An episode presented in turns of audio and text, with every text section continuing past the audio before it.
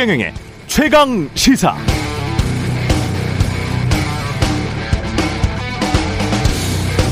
네, 어제 김건희 씨가 수원대 초빙 교수를 지원하면서 경력을 허위로 조작한 의혹이 있다는 YTN의 보도 이후에 한국 게임 산업 협회 그러니까 김건희 씨가 2002년부터 3년 동안 협회가 설립되기 이전 시점부터 기획이사로 있었다고 주장하는 그 협회의 사무국장으로 재직했던 분이 페이스북에 글을 올렸었습니다.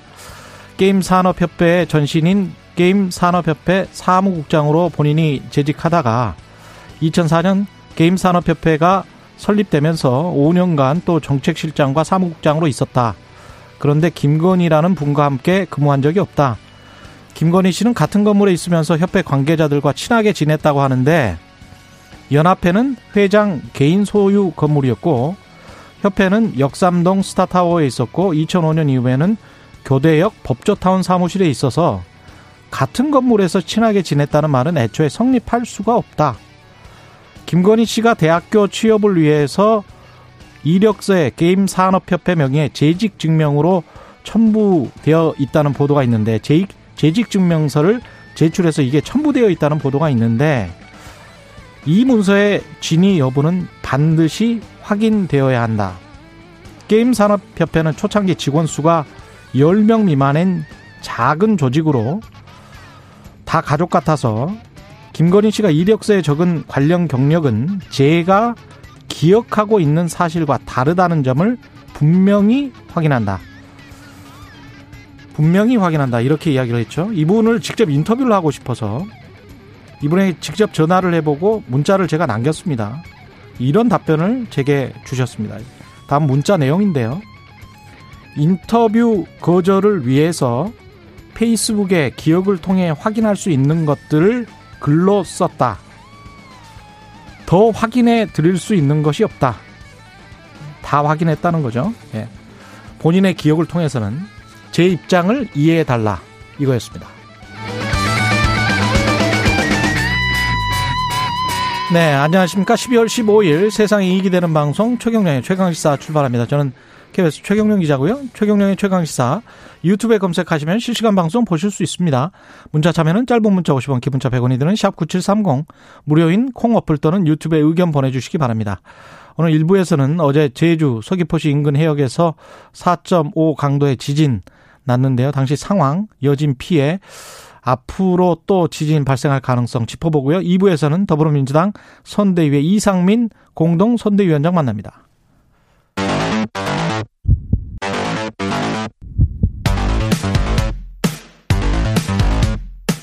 오늘 아침 가장 뜨거운 뉴스 뉴스 언박싱 네 뉴스 언박싱 시작합니다. 민동기 기자 김민아 시사평론가 나와 있습니다. 안녕하십니까? 안녕하십니까? 예. 어제 제주 소식은 간단하게만 전하죠. 곧 있으면 또 이야기를 해야 되니까. 예. 어제 이제 제주도 서남서쪽 41km역에서 이제 리히터 규모 4.9의 지진이 발생을 한 건데요. 어, 그리고 나서도 이제 기상청이 보니까 2시간 만인 오후 7시 30분에 아, 규모 이제 1.6에서 음. 1.7 정도의 여진이 또 아홉 차례로 발생하는 등의 이런 상황들이 있다는 겁니다. 예. 그래서 이게 상당히 긴 기간 동안 여진이 이제 발생할 수 있기 때문에 어, 지금까지 사례를 보면은 뭐 수개월에서 1년까지도 지금 여진이 날 수가 있다라고 하니까 이 혹시 이제 해당 지역에 거주하시거나 장기간 있으시는 분들은 여진이 이제 이어지는 것에 대한 우려 이런 것들을 좀 가지고 있으셔야 될 것 같고요. 다행히 현재도 지금 뭐 이런 결정적인 어떤 피해나 이런 것들이 뭐 접수된 바는 없다고 하는데 예. 이 리터 규모 4.9라는 게 이 접시나 뭐 이렇게 사람이 사람이 진동을 막 느낄 수 있는 것인데다가 음. 접시가 흔들려서 뭐 떨어진다든지 깨진다든지 그리고 아주 노후한 건물이나 집안이 약한 데 있는 건물의 경우에는 피해가 있을 수도 있는 그런 규모여가지고 혹시라도 이런 피해가 나중에라도 나타날 수가 있는지에 대해서 계속 좀 점검할 필요가 있어 보입니다. 예. 확진자 위중증 환자 급증하고 있고 어, 사망자가 잘못하면 이제 그세 자리 숫자가 될 수도 있겠네요. 그래서 이 속도대로라면은 음. 뭐 중증 환자라든가 확진자라든가 모두 좀 위험 수위에 지금 다다를 수밖에 없다 이렇게 전문가들이 좀 우려를 하고 있는데요. 예. 그래서 오늘 뭐 중앙일보, 아, 동아일보와 한국일보 등을 보면 정부가 그 위드 코로나 있지 않습니까? 예. 이걸 잠시 중단을 하고 다시 사회적 거리두기 체제를 강화할 수도 있다 이런 보도를 지금 하고 있습니다. 음. 정부가 어제 비공개 방역 전략 회의를 열었는데 일단 일상 회복을 잠시 멈추는 대신에 뭐 사적 인원 모임 제한이라든가 다중 이용 시설 영업 시간 제한 이걸 다시 이제 시행하기로 의견을 모았다라고 지금 보도를 하고 있거든요. 김부겸 국무총리가 오늘 열리는 중앙재난안전대책본부에서 이 같은 방역 강화의 불가피성을 설명할 예정이다라고 지금 보도를 하고 있습니다. 지금 뭐 두 언론의 보도를 보면은요. 사적 모임 가능 인원은 수도권 같은 경우 현재 여섯 명으로 되어 있는데 네명으로 줄어들, 줄어들 가능성이 있고 식당, 카페 등 다중 이용 시설 영업 시간은 오후 9시 혹은 10시 정도로 다시 이제 결정이 될 것으로 보인다. 이렇게 보도를 하고 있고요. 음. 정부가 일상 회복 지원 위원회를 통해서 자영업자와 전문가 의견을 취합해서 이르면 17일 거리두기 최종안을 발표할 예정이라고 합니다. 그러니까 어제 수치가 상당히 좀 비관적이었어요. 왜냐하면 위중증 환자가 늘어났는데 사망자 숫자도 이제 크게 늘었거든요. 그렇죠. 그러니까 역대 최다 늘었다 이렇게 음. 되고 있는데 이게 사망자라는 숫자는 숫자로 봤을 때 위중증 환자가 사망자가 되는 것이기 때문에 사망자가 크게 늘었으면 위중증 환자가 그래도 좀 증가가 좀 덜해야 이제 맞는 건데 그렇죠. 둘다 늘어나기 때문에 앞으로도 더 늘어날 수 있다라는 거고요. 그렇게 될 경우에 지금 이미 병상 대기 환자가 1,500명 가까이 되는 상황에서 의료 부담이 계속해서 늘어날 수밖에 없는 것이기 때문에 앞으로도 그럴 것이기 때문에 이제 다소 이제 상당히 어려운 국면이 돼서 아마도 지금 말씀하신 것처럼 어느 정도 이제 위드 코로나를 중단하고 이 단계적 일상 회복을 중단하고 사회적 거리두기를 이제 일정 기간 부활시킬 수밖에 없다. 아마 연말까지 가게 되지 않을까 이런 전망들을 하는 것 같습니다. 그런데 이제 구체적인 내용은 오늘 일단은 뭐 그런 그럴 수밖에 없다라는 불가피성을 선언하더라도 구체적인 내용은 뭐 17일이나 이렇게 해서 결정될 가능성도 있으니까 이 내용에 대해서는 조금 더 지켜볼 필요가 있을 것 같습니다. 네.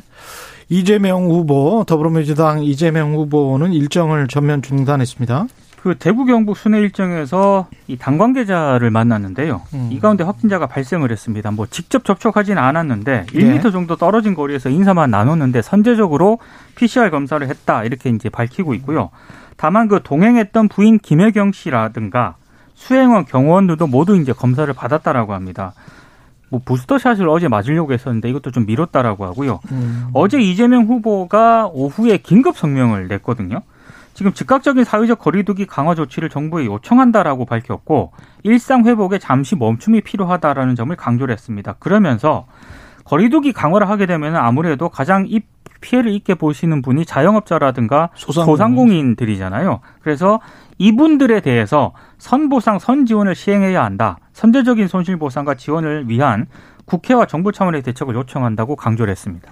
그러니까 이게 아무래도 이제 어 단계적 일상 회복을 이제 중단한다 일시적으로 이런 분위기나 이런 것들이 아무래도 어느 정도 공감대가 있었기 때문에 이런 입장 표명을 했겠죠 이재명 후보도 예. 그렇기 때문에 만약에 이게 만약에 뭐 조율이 하나도 되지 않은 상황에서 나온 입장 표명이라고 하면은 이후에 방역 당국하고 또 이재명 후보 충돌할 수가 있기 때문에 그런 상황으로 가려고 하는 건 아닐 것이고 그래서 대체적인 이제 분위기를 서로 이제 좀 어, 양해한 측면이 있지 않나 싶은데요. 근데 방역 당국하고의 관계는 그럴 수 있는데 지금 그 다음 문제에 대해서는 정부하고 좀 대립할 가능성도 있습니다. 그렇죠. 그게 이 소상공인 자영업자들에 대한 선보상 선지원 이 문제하고 그다음에 이 백신 인과성과 관련돼 가지고 이제 일단 인과성이 확인되지 않더라도 먼저 이제 좀 피해를 보상을 하고 인과성은 나중에 확인하는 게 좋다. 이제 이 부분을 어떻게 도입할 것이냐 이 부분하고 그 다음에 일시적 실험, 돌봄, 돌봄 공백 이런 거에 대해서도 특별하게 보상해야 된다. 이런 부분 같은 경우에는 음. 재정 지출이 이제 동반되는 것이기 때문에 아마 정부를 설득하고 또 좀 대립하면서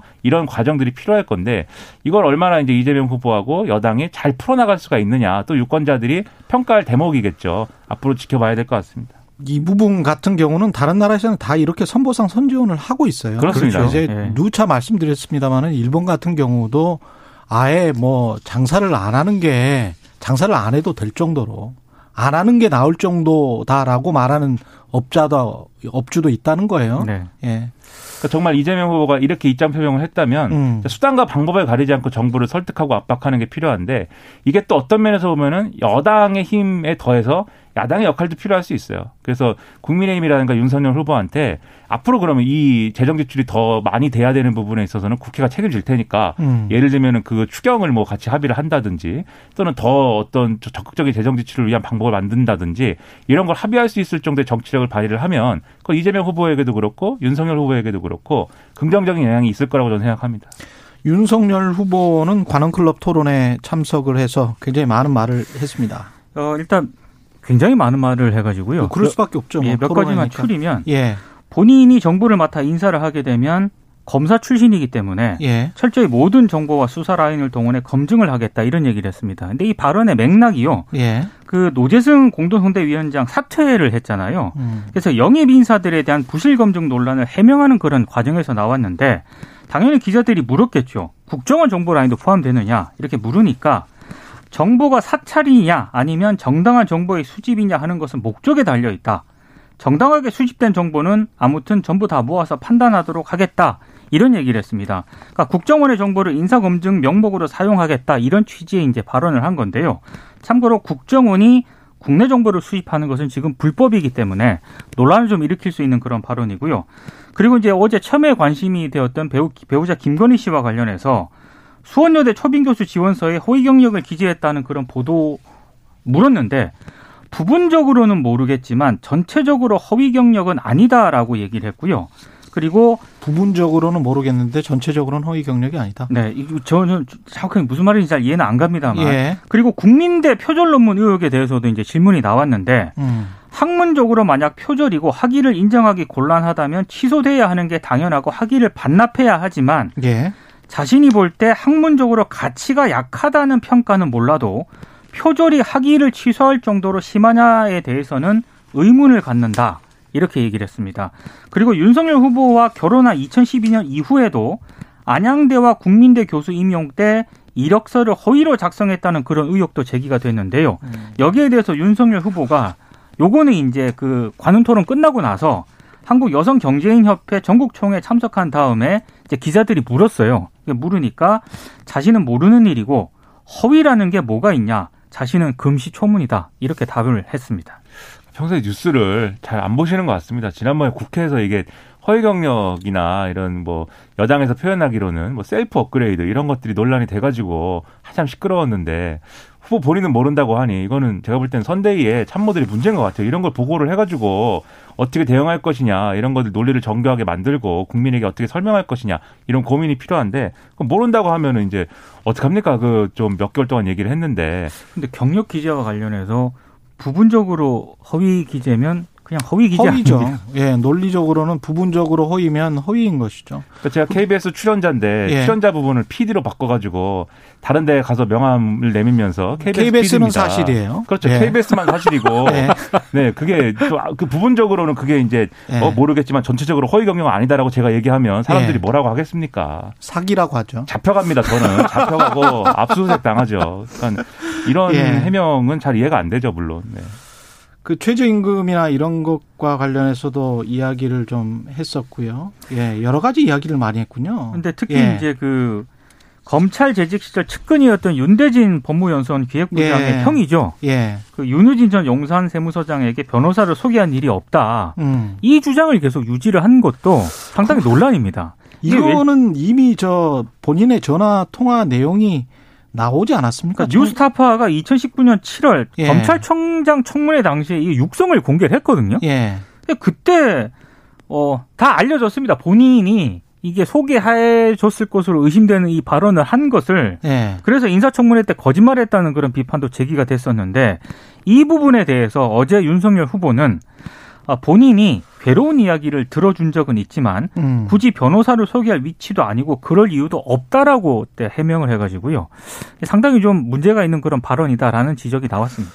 그 뉴스타파 보도에 나왔던 이 변호사라는 사람이 뭐 잘 아시겠지만 대검 중수부 출신이지 않습니까? 그렇죠. 대검 중수부 출신이 자기 후배한테 에, 어, 윤대진 검사한테는 좀 얘기하지 말고 윤우진 네. 서장한테 가서 얘기나 한번 들어보라라고 시켰다라는 거죠. 그렇죠. 그러니까 이 발언을 한 게 육성이 남아 있는데 그 육성이 그대로 남아 있어요. 그렇죠. 네. 본인은 소개한 적이 없다. 계속 이렇게 얘기하는 겁니다. 그런데 음. 그럼 왜 이렇게 얘기하느냐? 제가 정말 왜 이렇게 얘기하는지를 해석을 하고 이해를 하려고 밤새 노력을 했습니다. 예. 이런 결론에 다다랐어요. 그동안 이제 국민의힘에서 해명한 내용이나 이런 거 주장한 걸 보면은 소개라는 의미를 다르게 쓰고 있는 것 같습니다. 네, 소개라는 건 다른 의미다. 그래서 이 그런 주장을 한 적이 있거든요. 소개라는 것은 예. 즉 변호사법 위반에 해당하는 소개가 되려면은 음. 이, 이 당시 변호사를 어 이렇게 소개해 준 것에 의해서 선임까지 됐어야 되는데 음. 선임되지 않았다. 그래서 변호사법 위반이 아닌 것이다. 이 주장을 하는 거거든요. 그러니까 아. 그 맥락에서는 소개가 아니다라는 건데 그런데 이제 우리가 얘기하는 건 우리 얘기 우리가 얘기하는 소개는 또 그 맥락을 갖고 얘기하는 건 또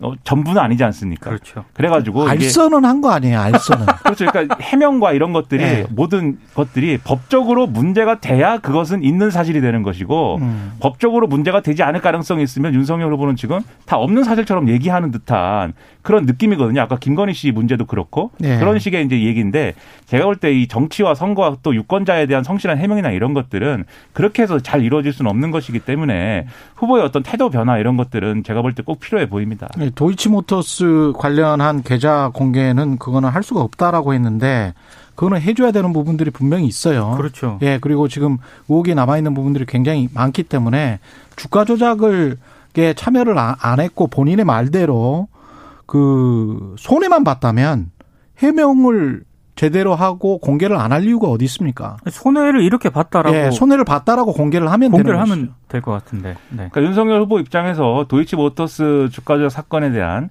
이러한 이제 검찰 수사나 이런 것들에 굉장히 억울함을 어제도 얘기했어요. 예를 음. 들면 뉴스타파 보도에 근거가 됐던 경찰 내사 보고서 이런 것들이 어떻게 유출돼 가지고 인터넷 언론인 뉴스타파에 갔느냐에 대해서 어 상당히 고위직인 어떤 인사가 이것을 경찰에 이렇게 좀 얘기해 가지고 유출된 게 아니면 그게 어떻게 갔겠느냐 이렇게 음. 얘기를 했는데 그러니까 다소 이제 어떤 또 정권의 공작, 음모 이런 식으로 이제 접근을 하는 그런 발언을 했는데 이게 사실 그 경찰관의 경우에 기소돼 가지고 재판 중인 상황 아닙니까? 그렇죠. 예. 어떻게 유출됐는지는 아마 그 재판 보면 나올 것이고 그리고 오히려 그 뉴스타파 당시 보도나 그리고 이것에 대해 의심을 갖고 있는 사람들의 이 생각은 그때 경찰이 이렇게 내사 보고서까지 만들어 가지고 어 이렇게 잘 수사를 하려고 했는데 이 수사가 왜 막혔지? 어, 왜 뭉개진 거지? 이런 의문을 지금 갖고 있는 거거든요. 그렇죠. 그래서 잘 안 맞는 또 해명을 한 거여서 저는 이것도 설명이 되는 방식은 또 아니다. 유권자들 입장에서는 유권자들이 궁금한 게 있으면은 후보가 성실하게 최선을 다해서 설명을 해주는 게 필요한데 지금 그런 어떤 상황은 되지 않았다. 그 점에서 좀 아쉽습니다. 그 노동자 관련해서도 근로조건 후퇴는 불가능하다. 최저임금이나 주 52시간제는 이제 이미 확정이 된 것이기 때문에 당연히 유지돼야 된다. 폐지라는 이야기를 해본 적이 없다. 이렇게 말을 한 것까지는 좋은데 그 다음에 150만 원으로도 충분히 일할 용의가 있다고 하는데 그걸 못하게 한다면 어떻게 되겠느냐. 이게 노동조건 후퇴입니다. 예, 노동조건 후퇴는 불가능하다고 얘기를 했는데 말씀하신 예로 든 게 노동조건 후퇴거든요. 150만 원이면 지금 제가 계산을 해보니까 최저임금이 9,160원인데 그걸 한 달 월급으로 따지면 191만 원이거든요. 네. 그럼 191만 원이 최저 임금이에요. 월급으로 치면. 근데 150만 원을 받아도 일할 사람이 있으면 그렇게 일, 일하게 해야 된다라는 취지잖아요. 뒷말은. 그게, 그게 노동조건 후퇴죠. 그럼 40만 원은 덜 받고 일해도 일하는 식으로 가는 것도 괜찮다라는 의미인가요, 이게? 그래서 이 논리를 끝까지 밀어붙이면 예를 들면은 예. 제가 정말 극단적인 이건 극단적인 얘기입니다. 윤석열 후보가 그렇게 생각한다는 게 아니라 음. 산업혁명 이후 초기에 예. 아동노동이 있지 않았습니까?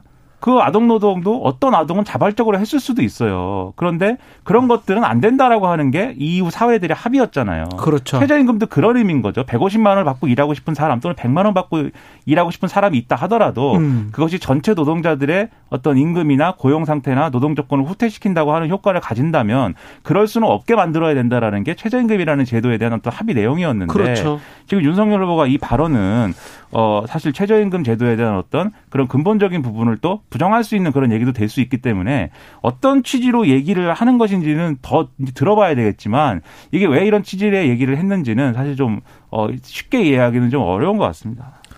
난해하네요. 예.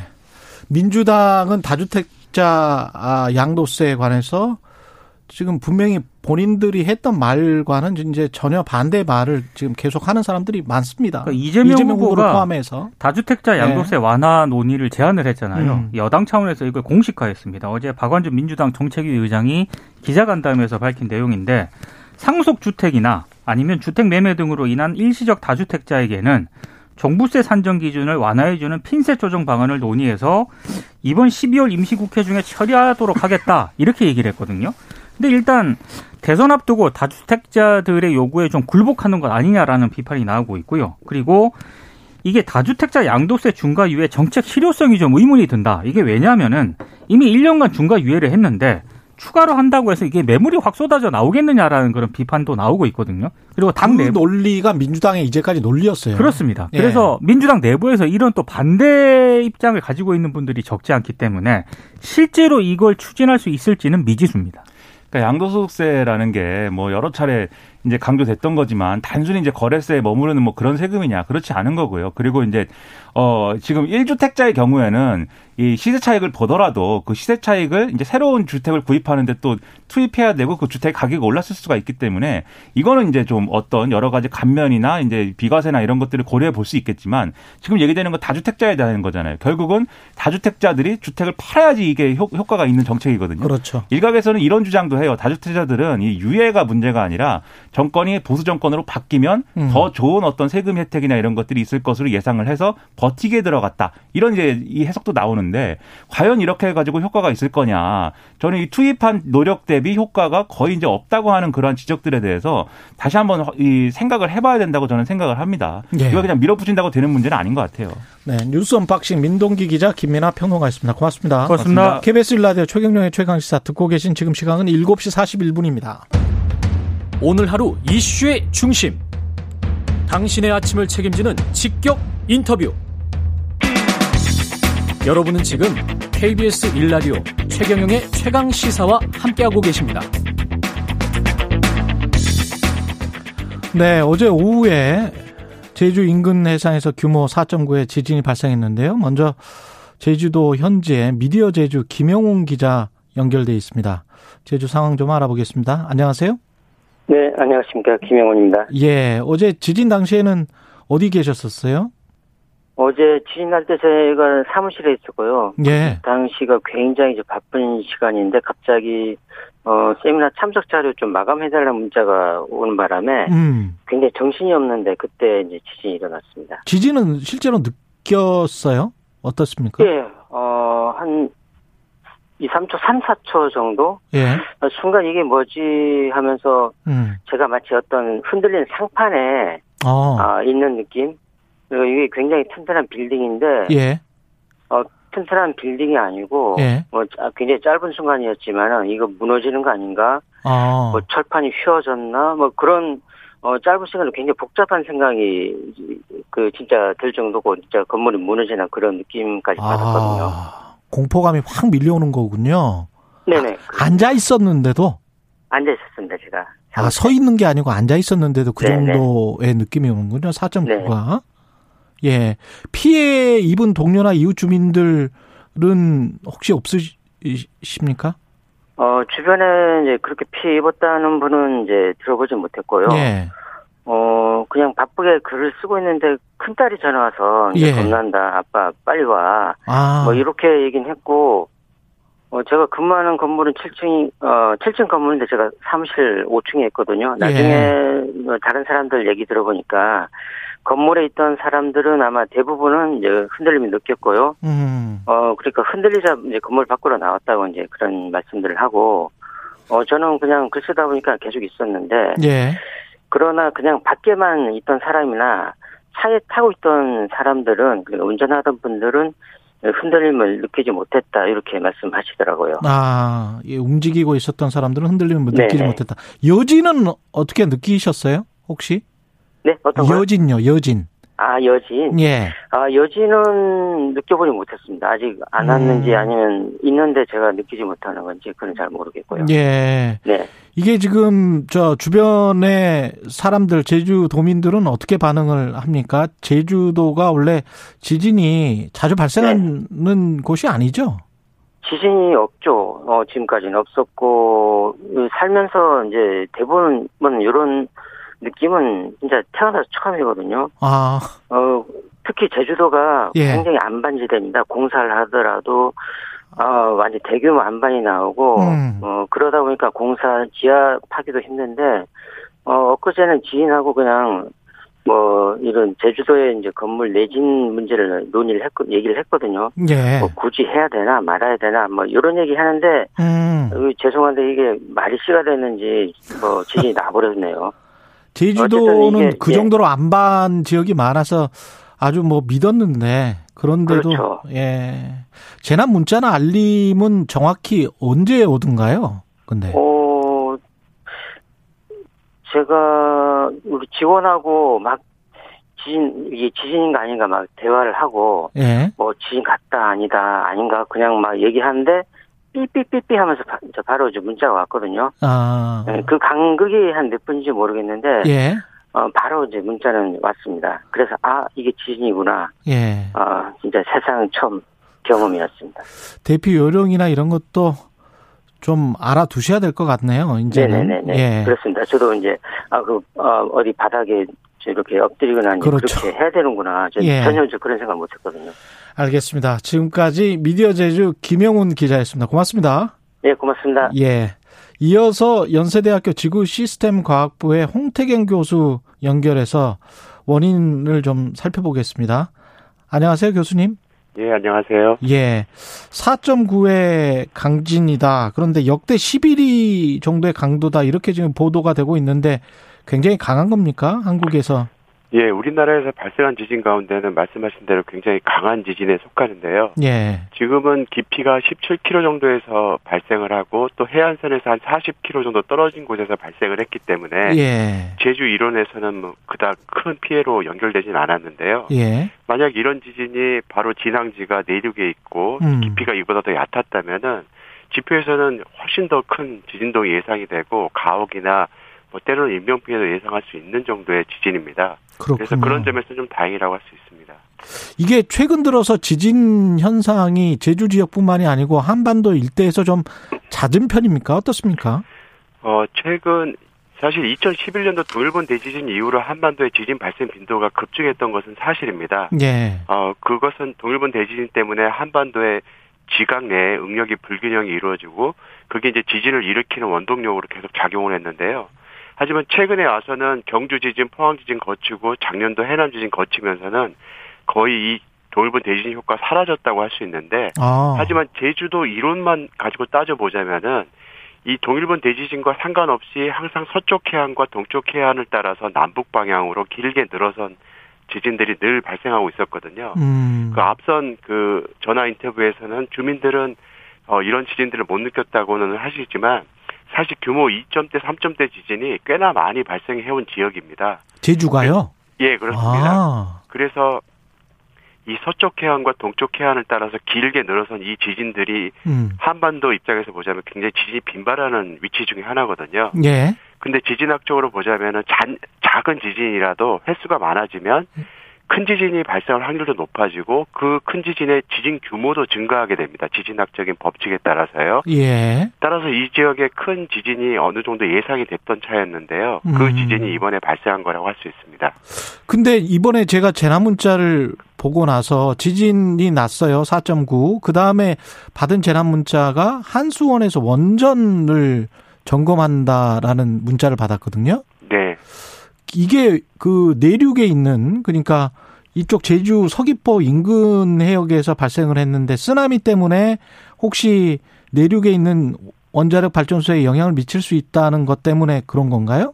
어, 꼭 그것 때문은 아니고요. 물론 쓰나미의 우려가 있으면 또 점검을 하기도 합니다. 예. 하지만 이번 지진 같은 경우에는 해남 지역이나 이 신안 같은 지역에서도 지진동이 굉장히 크게 관측이 됐는데요. 예. 그 이유가 뭐냐면은 지진은 이 남, 그 남해안에서 보자면은 지진은 굉장히 거리가 많이 떨어져 있지만 예. 이 남해안 지역에 두꺼운 퇴적층이 놓여 있어가지고 음. 지진동이 이 제주 못지않게 크게 관측이 됐습니다. 아. 그래서 그러다 보니까 이 어, 영광 지역 같은 경우에는 원전이 있고 하니까 원전 있죠. 예. 예. 그 해당 지역에서도 지진동이 비교적 크게 관측이 됐고 그래서 원전에 대한 이제 그 안전성 점검을 하게 되는 건데요. 음. 지진이 나게 되면 사실 일상적으로 하는 작업이라서 이게 꼭 지진에 의해서 피해를 받기 때문에 하는 작업은 아닙니다. 야, 우리가 생각하는 정도의 그 정도 규모의 단층이 아니군요. 그러니까 서귀포 저쪽 멀리 바다에서부터 전남 영광까지 어떤 그 활동, 지진 활동이 느껴질 정도의 그 정도의 단층이 움직이는 거군요, 지금 이게.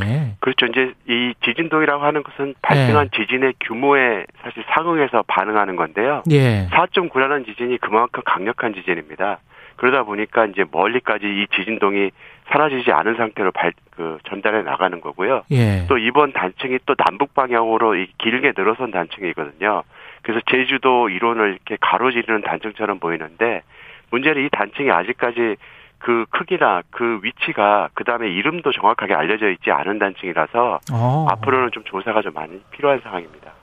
제주도는 또 화산섬이어서 지진하고 이 화산 활동하고 관련돼 있을 가능성이 있습니까? 예, 이 제주도 하부를 우리가 지진파로 영상화를 해보게 되면은 예. 이 제주도 아래로 길게 뻗어 있는 저속도층, 지진파 속도가 떨어지는 층들이 길게 뻗어 있는 걸 보이는데요. 이게 온도가 높은 지역이라고 판단을 하고 있습니다. 예. 그러니까 과거에 이 제주도에 화산을 만드는데 기여한 이 열, 열이 아직까지 이 제주도 하부에 남아 있는 상황이거든요. 음. 그런데 이 제주도가 만들어질 때 당시에 화산 활동이 제주도 이 주변에 여러 구조를 만들었을 거라고 추정을 하는데요. 예. 그 구조가 이 남북방의 구조와 일치하는 것들이 어 있는 것으로 판단하고 있고 이것들이 이제 동일본 대지진이나 최근에 그 제주도 하부에서 가해지는 그 여론 등이 합쳐져서 지진을 유발하는 원동력이 아닌가라고 추정을 하고 있습니다. 그렇군요. 아, 이게 앞으로 여진이랄지 훨씬 더 큰 규모의 지진이 발생할 가능성 한반도에 어떻게 보세요? 여진은 굉장히 우려스러운 대목이고요. 다만 네. 이제 한국은 그 경주 지진이나 포항 지진 때를 보게 되면은 여진이 굉장히 오래 지속이 되고 여진의 규모도 비교적 컸습니다. 또한 그 여진이라고 판단할 만한 지진들이 아직까지 경주와 포항 일원에서 발생하고 있거든요. 예. 이 4.9 지진도 사실 적지 않은 크기이기 때문에 이 남북 방향으로 발달한 이 구조를 따라서 어 여진이 이어질 거라고 예상을 하고 여진이 발생하는 경우는 최대 지진이 이 본진보다 한 0.5 정도 작은 정도까지 발생할 수 있기 때문에 최대 규모 4.3 정도까지도 예상할 수 있습니다. 하지만 이번 지진이 여진이 음. 어, 본진이 아니고 또 전진이라면 또 다른 큰 지진도 예상해 볼 수 있습니다. 알겠습니다. 말씀 감사하고요. 지금까지 연세대학교 지구 시스템 과학부의 홍태경 교수님이었습니다. 고맙습니다. 네, 감사합니다. KBS 일라디오 최경영의 최강시사 1부는 여기까지입니다.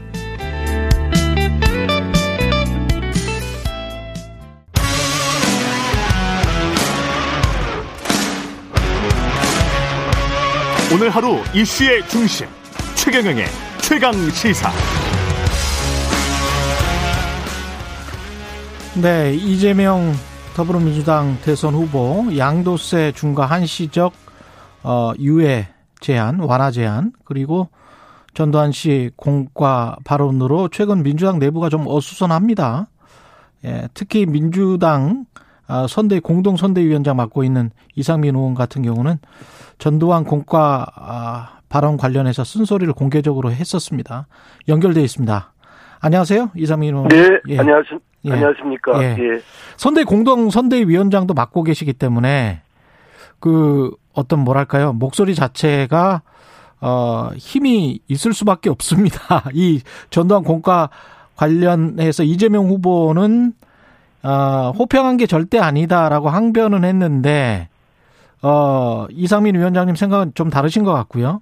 우려하시는 부분이 어떤 거죠? 이제 국민의 일반적인 가치 기준, 보편적 인식과 너무 어, 동떨어져 있고 오히려 그에 반한다.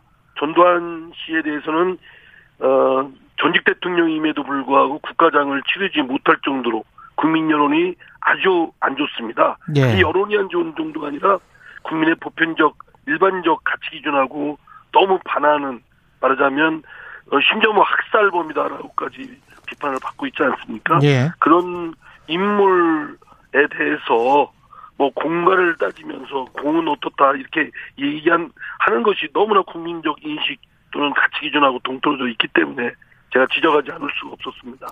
안민석 의원은 우리나라의 역사적 인식의 지역적 차이를 이재명 후보 발언으로 좁히는 계기가 됐다. 이러면서 긍정적으로 평가를 했습니다. 뭐 안민석 의원은 저 선대위 그 후보 저 특보단장인가요? 예. 직책을 맡고 있고 음. 하니까 이재명 후보를 어, 두둔하는 거겠죠. 뭐 충분히 뭐 이해는 가지만 예. 그러나 그게 국민적 가치 기준이나 인식과는 동떨어져 있고요. 예. 균형 있는 평가는 뭐 당연히 어느 경우나 필요하겠지만 예. 지금 이 시점에 그걸 하는 것이 마땅하겠습니까? 결국은 표심을 표를 얻고자 그게 그 지역 가서 그런 발언을 한 것인데 그 표를 아무리 얻는다 하더라도 표 표를 얻는다는데 목적이 있다 할지라도 음. 그 그렇게 해서는 안 될 뿐만 아니라 표도 얻을 수가 없습니다. 오히려 표를 잃게 되지. 예. 그리고 가치적인 측면에서도 민주주의와 자본주의가 손에 손을 잡고 어 함께 동행을 하는 것이 우리 서구 민주주의나 자본주의 논리지 개발 독재를 통해서 성장을 조금 더 할 수 있으니까 개발 독재 시대가 어쩔 수 없이 불가피한 것 아니냐는 식의 논리는 잘못하면 중국이나 북한처럼 되는 거거든요. 그러면 그리고 예. 뭐 어떤 결과든 결과가 그럴듯하면 과정은 무시해도 된다라는 결과 지상주의라는 위험한 논리에 함몰될 수도 있습니다. 그러니까요. 않죠. 예. 네. 그리고 경제 성과를 한 정권의 어떤 운이라고 그렇습니다. 봐야 될지 공이라고 봐야 될지 이것 자체도 사실은 경제학자들이 다 논란이 있는 내용인데 이걸 예, 다 공, 공이라고 해버리면 이건 뭔지 모르겠습니다. 예. 예. 그, 그 경제적 성과라는 것도 예. 평가하기에 따라서 여러 가지 그럼요. 어, 긍정적인 면도 있고 부정적인 면도 있는데 그거에 대한 논의가 돼 있지 않은 상태에서 그냥 표피적으로 표피적으로 드러나는 것만 따져서 음. 아 어떻다. 뭐 그러니까 뭐 공도 있다. 이렇게 얘기하면 국민들께서 생각하실 때는 얼마나 황당하겠습니까? 예. 박정희 전 대통령 시절 세워진 경부 고속도로 준공 기념탑 그리고 금호 공과대학을 찾아서 산업화 공로를 인정하기도 했는데 전반적으로 이제 우클릭 중심으로 가면서 표를 얻기 위한 득표 행위로 평가 되네요. 어떻게 보십니까? 글쎄요, 저는 뭐 그런 전략이 그 음. 그 지역 주민들이 그런 발언 때문에 또 그런 입장 때문에 표가 어, 국민의힘 표 후보한테 갈 거를 우리 당 후보한테 이게 올 거고 또 뭐 이렇게 표심이 그것 때문에 좌우할 거라고 생각하면 오늘날 국민의 민도를 너무 무시하는 거다. 이미 국민들은 여러 가지 상황을 보고 종합적으로 판단하는 그런 정도에 이르렀습니다. 정치인들보다도 더 수준이 높고요. 많은 음. 정보도 갖고 계시고 그렇기 음. 때문에 그런 어, 지역에 어쩌면 이거는 지역주의를 또 부추기는 거일 수도 있습니다. 호남 가서는 호남에 뭐 어쩌고 저쩌고 한 말씀하시고 또 대구 가서는 어쩌고 저쩌고 하고 근데 그것이 너무 지역주의에 편중돼 있는 얘기를 하면 예. 결국 우리가 좀 사그러드는 지역주의를 오히려 부추기는 거 아니겠습니까? 음. 조심해야 될 부분이라고 생각됩니다. 예. 그러니까 우클릭 행보가 선거 전략적으로도 유효하지 않다 이렇게 지금 보시는 거군요. 예. 그거는 저 한나 정치인들이 음. 생각하는 그저이 그런 계산에 불과한 것이지 실질적으로 국민들의 저변에 흐르는 거는 근본적인 거, 본질적인 거, 뭐 그런 것들을 정직하고 일관되고 또 능력 있고 비전을 제대로 보여주고 또 국민들께 솔직하게 또 고백을 해서 국민들의 마음을 또 이끌어내는 그 리더십이 더 중요하다고 생각되고요. 예. 지금은 박정희 대통령 시대와 같은 영적 또는 일방적 리더십이 필요한 때가 아니고 음. 모든 사회 각 부분에 발전돼 있는 이 부분을 어떻게 하면 협업을 이끌어내느냐 협업 리더십이 필요한 때입니다. 맞습니다. 예. 민간 특히 그 시장의 협조를 못 얻고는 어떤 정부도 성공할 수가 없는 그런 지금 여건인데요. 예. 예. 그 오히려 그 어, 지금 말씀하신 대로 기업 현장 또는 노동 현장 또는 소상공인 현장 가서 지금 그, 그런 행보를 보이는 것이 오히려 더 바람직하다고 생각됩니다. 예. 그런 행보를 보이는 와중에 이런 박정희 전두환 운운하는 건 옳지 않습니다. 예. 양도세 중과 유예 관련해서는 어떻게 생각하세요? 그것도 당에서 여러 논란이 있었습니다. 음. 뭐 양도세 중과 유예를 하자 말자 아주 당이 그 어, 두 쪽으로 날 정도로 이렇게 의견이 양분되어 있다시피 하고 그리고 그래서 결론을 냈습니다.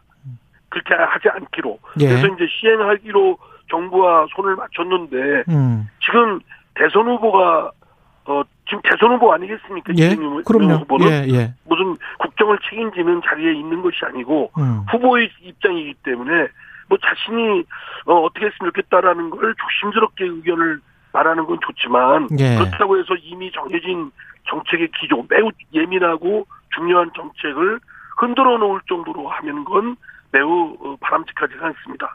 이것이 음. 자칫 어, 문재인 정부의 부동산 정책에 혼란으로 시그널을 줘서 시장에 엄청난 혼란과 또 출렁이게 만들 수 있는 요인을 제공하는 거거든요. 예. 부동산 정책의 가장 큰 어, 취약점은 이 정부 정책이 왔다 갔다 하게 되면 시장이 몇 배로 출렁이게 되고 그러면 어떠한 정책을 써도 약효가 없게 되는 그런 그런 경험이 여러 차례 겪었지 않았습니까? 네. 그렇기 때문에 대선 후보라 할지라도 자신이 의견이 있다 할지라도 당내 의견을 먼저 그 수렴을 거치는 것이 마땅하다고 생각됩니다. 예. 그리고 재보궐선거에서 민주당 후보를 내지 않는 방안에 관해서도 무공천 방안 이것도 이야기를 이재명 후보가 했는데요. 이게 어떻게 보십니까 아니, 이거는? 저도 뭐 그 의견에는 그 의견을 같이 합니다. 그러나 예. 절차적으로 예. 내용도 중요하지만 절차적으로 이재명 후보는 후보입니다. 음. 그렇기 때문에 당내에서 지난번 어쨌든 4.7 재보궐선거에 당원 당규를 바꿔가면서까지 또 바꿔놨는데 예. 또 지금 와서 또 어떻게 하겠다고 후보 입장에서 얘기를 해버리면 음. 너무나 혼란스럽죠. 만약에 그런 의견이 있다면 내부적으로 당내에 그런 의견을 표출을 해서 당내에서 그런 의견이 논의가 이루어지도록 그래서 음. 하나로 수렴되도록 하는 절차를 밟는 게 마땅하지 그 후보의 입장에서 자꾸 어, 나서서 이래라 저래라 당 문제 또는 정부 문제 이렇게까지 하는 건좀 음. 지나치다고 생각됩니다. 예. 의견은 같지만 그 절차를 당 내에서 누군가 다른 사람들이 이야기를 하고 거기에서 논의가 돼서 합의가 될 수 있는 방향의 리더십이 필요하다 이런 말씀이시네요. 예. 예. 이재명 후보한테 정말 공개적으로 어 말을 하고 싶은 거는 예. 지난번 어, 민주당의 이재명이 아니라 이재명의 민주당이 되겠다라고 해서 저는 질겁을 했거든요. 예. 민주당 이재명 후보는 음. 이재명의 민주당이 아니고 민주당의 이재명 후보입니다. 그 음. 당과 함께 당 속에서 의견이 조율되고 거기서 수렴되는 것에 대한 음. 부분에 대해서 맞춰주기를 바랍니다. 예. 의견이 같다고 말씀을 하셨으니까 좀 자세히 들어가 보면 종로 지역 또 포함이 됩니까? 무공, 무공천을 결정을 하면? 글쎄요, 제가 지금 개인적인 의견을 말씀드리기에는 워낙 예민한 부분이고 예. 그 부분에 대해서는 깊게 생각한 바가 없기 때문에 예. 그, 그 말씀은 좀 삼가하겠습니다. 다만 일반론으로 말하면 예. 다원 단계에 원래 있던 것은 그 재보궐선거를 치르게 되는 것이 예. 우리 당의 그 규칙 사유가 있다 할 음. 경우에는 후보를 그 보궐선거에는 되지 않는다. 음. 라는 그 정치개혁 차원에서 이루어진 거였거든요. 예. 그거는 여전히 견지돼야 된다고 생각합니다. 다만 예. 이제 구체적인 지역에 그 해당 지역인지 아닌지 여부는 제가 좀 말씀드릴 어, 정도로 숙고하지는 않았습니다. 이낙연 전 대표가 선거 유세에 에, 어떤 도움을 줄 수 있을 것 같은데 컴팩 시점도 변수긴 합니다. 언제 본격 합류할 것으로 보세요? 네, 이재명 아니 이낙연 후보께서는 뭐 당연히 민주당의 당원이시고 또 경선 후보이셨기 때문에 예. 저는 합류하실 거라고 생각합니다. 음. 민주당 당원이면 어쨌든 경선의 과정이 어떻든 간에 예. 그 결과에 승복을 하고 또 그 경선에 된 후보를 그 선거를 돕는 것은 마땅하니까요. 예. 예. 다만 제가 이낙연 후보의 지금 언제 합류할 거냐라는 건 뭐 구체적인 정보를 얻기, 없기 때문에 음. 예 그런 뭐 말씀을 그 정도로 하겠습니다. 이 당에서도 지금 다주택 양도 다주택자들의 양도세 중과 1년 유예안 있지 않습니까? 네네. 이게 그 논의가 되고 긍정적인 방향으로 가고 있습니까? 아 그렇지도 않습니다. 그렇지도 않아요. 예. 예. 양도세 중과는 그대로 시행돼야 되고 음. 이거는 어 물론 그 중에 이제 여러 어려움을 겪는 부분이 있지만 그분들이 어쨌든 다가구를 그 갖고 있는 다주택을 갖고 있는 분들이기 때문에 예. 부동산 시장을 안정화시키고 서민 주거를 확보하기 위해서는 부득이 할 수 없는 고육지책입니다. 가능하면 뭐 세금이야 줄여주는 게 좋겠지만 예. 그러나 양도세를 중과를 해서라도 다가 어, 다주택을 갖고 있는 분들한테 음. 하더라도 부동산 시장을 안정화시킨다는 이목 쪽은 흔들려서는 안 된다고 생각됩니다. 근데 그거를 음. 다시 또 유예하자고 이렇게 해버리면 음. 부동산 시장에 많은 혼란과 그 출렁이는 그 안정 안정에 오히려 반대되는 것을 부추기게 될 수 있다라고 생각됩니다. 이상민 의원도 그 비슷한 말씀을 하셨는데 그러면 지, 저 아니 진성준 의원도 비슷한 말씀을 하셨는데 지금 이상민 의원님도 비슷한 저 주장이시고요. 네, 네. 민주당 내에서 이렇게 다주 택자 양도세 중과 1년 유예안을 찬성 또는 반대하는 그 비율은 어느 정도나 될까요? 글쎄 제가 전수조사를 한 거는 아니지만 예. 지난번 어쨌든 논란을 많이 빚다가 예. 그 유예를 하지 않는 걸로 음. 결정이 났거든요. 예. 그래서 그냥 그대로 실행하는 걸로 그리고 또 정부가 음. 또 그런 입장입니다. 음. 그 정부가 그런 입장인데 여당이 정부 입장과 반대되는 입장으로 갑자기 또 바꿀 수 있겠습니까? 아. 그런 취지에서 이재명 후보는 예. 어, 여러 의견이 있을 수 있지만 예. 여러 의견이 있을 수 있지만 당내에서 조율을 먼저 절차적으로 거치는 것이 마땅하고 또 뜨거운 쟁점, 예민한 문제는 음. 좀 신중할 필요가 있다라고 생각됩니다. 만약에 예. 당내에서 이를 받아들이지 않아서 음. 이를 입법을 하지 못하면 이재명 후보의 공신력이라든가 그렇죠. 그 체면은 어떻게 되겠습니까? 그 당에서 혹시 그 양도세 중과 완화를 하게 되면 유예를 하게 되면 이걸 소급해서 어떤 특정 시점까지 소급해서 적용해 주는 방안도 거론이 되고 있습니까 지금? 저는 뭐 그런 얘기는 들어본 바가 없습니다. 아 들어본 바 없으세요? 예.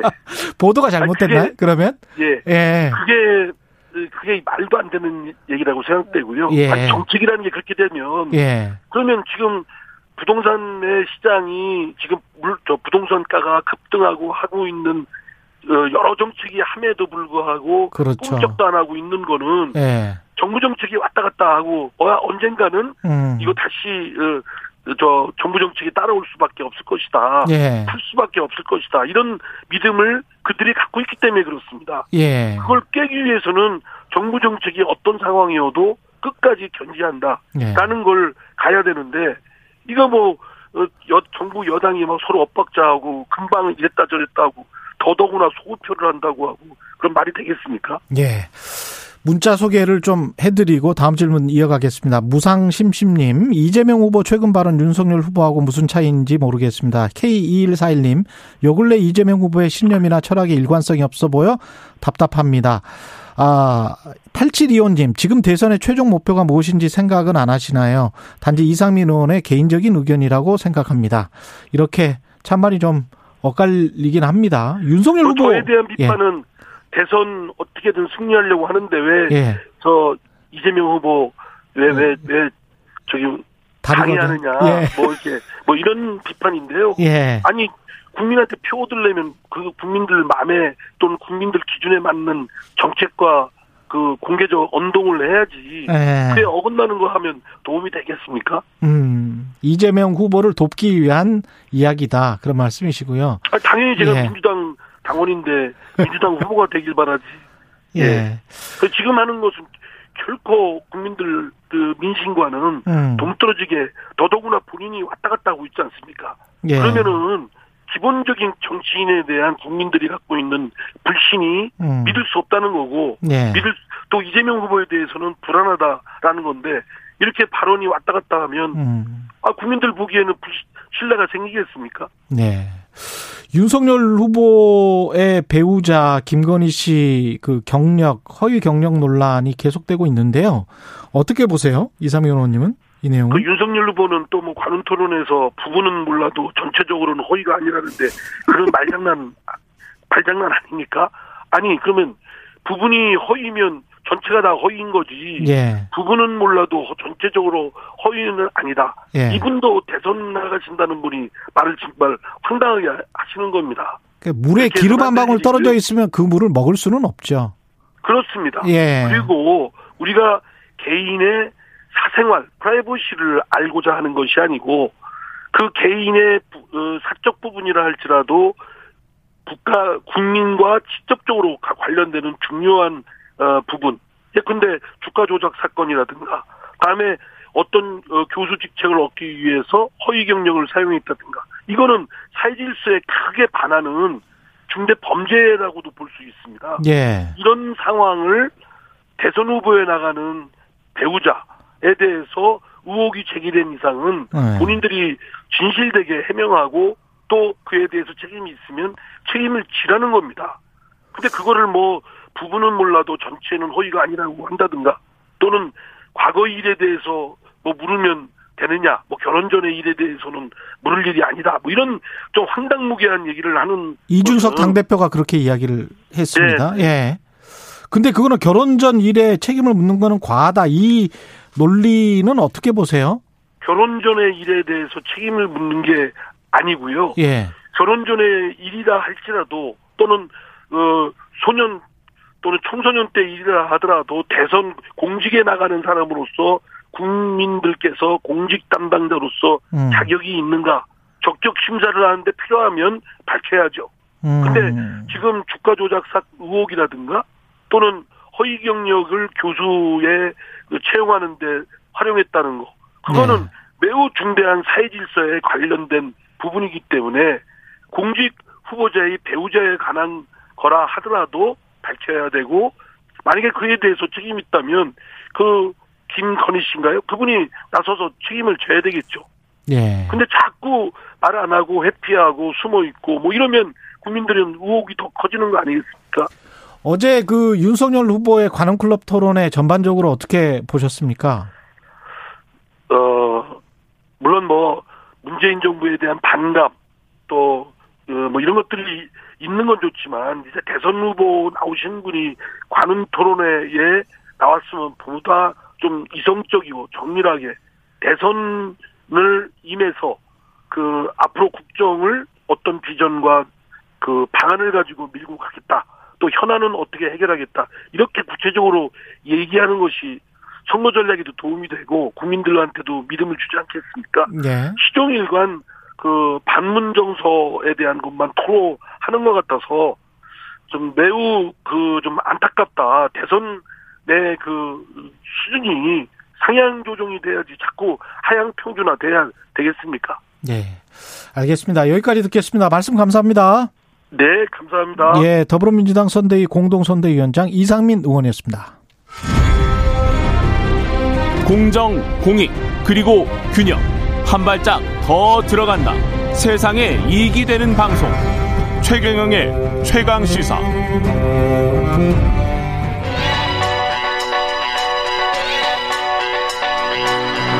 최강 시사. 박대기의 눈. 네, 박대기의 눈 KBS 박대기 기자 나와 있습니다. 안녕하세요. 네, 안녕하십니까. 네. 우리나라가 사상 첫 올해부터 인구가 감소할 것이다. 네, 그렇습니다. 아. 지난해라고 기억하시는 분들도 그러니까 계실 텐데 2020년 아니었나요? 어, 지난해 같은 경우에는 출생아보다 사망자가 더 많았던 첫 해고요. 예. 하지만 그 외국에서 들어오는 인력들이 있었습니다. 이주하는 인구가 음. 있었기 때문에 그걸 포함하면 총 인구 자체는 줄지가 않았는데 예. 올해는 코로나 때문에 외국으로부터의 이주도 줄어서 어, 모든 것을 합친 총 인구가 감소하는 첫 해가 되겠습니다. 그러네요. 그래서 예. 2020년이 우리나라 역사상 아마도 인구가 가장 많았던 해고 예. 올해부터는 순 감소하게 되는 첫 해가 되겠습니다. 그 옥스퍼드 무슨 연구소에서도 지구상에서 가장 빨리 사라질 가능성이 있는 나라로 한국을 꼽았더라고요. 네. 예.